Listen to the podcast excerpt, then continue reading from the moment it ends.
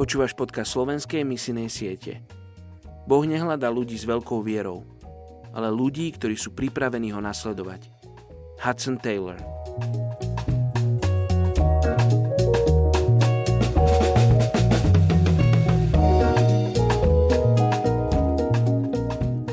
Jeremiáš 31. kapitola 34. verš už sa nebudú navzájom poučovať a brat bratovi nebude hovoriť poznajte hospodina, lebo všetci ma budú poznať od najmenšieho až po najväčšieho. Znie výrok hospodina, pretože im odpustím viny a na ich hriech nebudem viac spomínať. Dnes sa budeme spoločne modliť za etnickú skupinu Džad v Indii.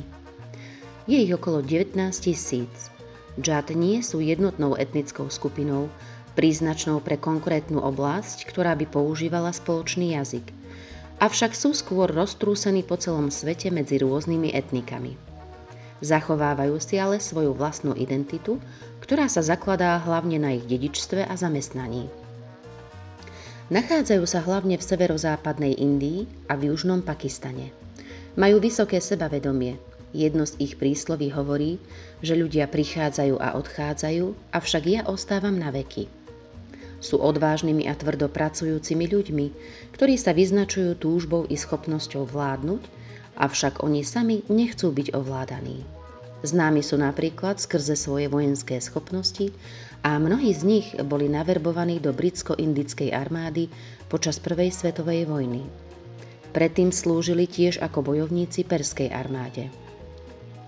Dnes sú to vzdelaní občania a niektorí zastávajú vysoké pozície v akademických a technických oblastiach spoločnosti.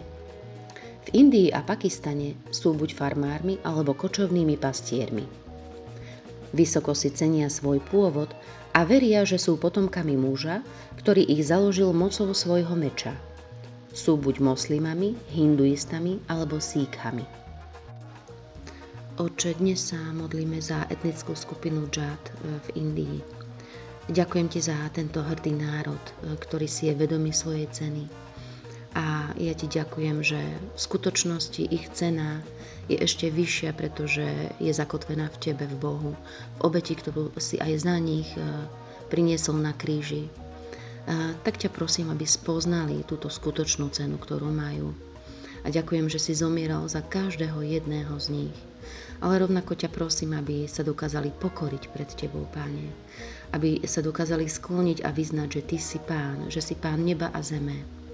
Tak Ti ďakujem, Páne, že máš spasenie a záchranu pripravenú aj pre nich a prosím ťa, aby si im dal milosť a poslal k ním svojich poslov dobrej zvesti, svojich poslov Evanielia. Modlím sa za tento národ a žehnám im v mene Ježiš. Amén.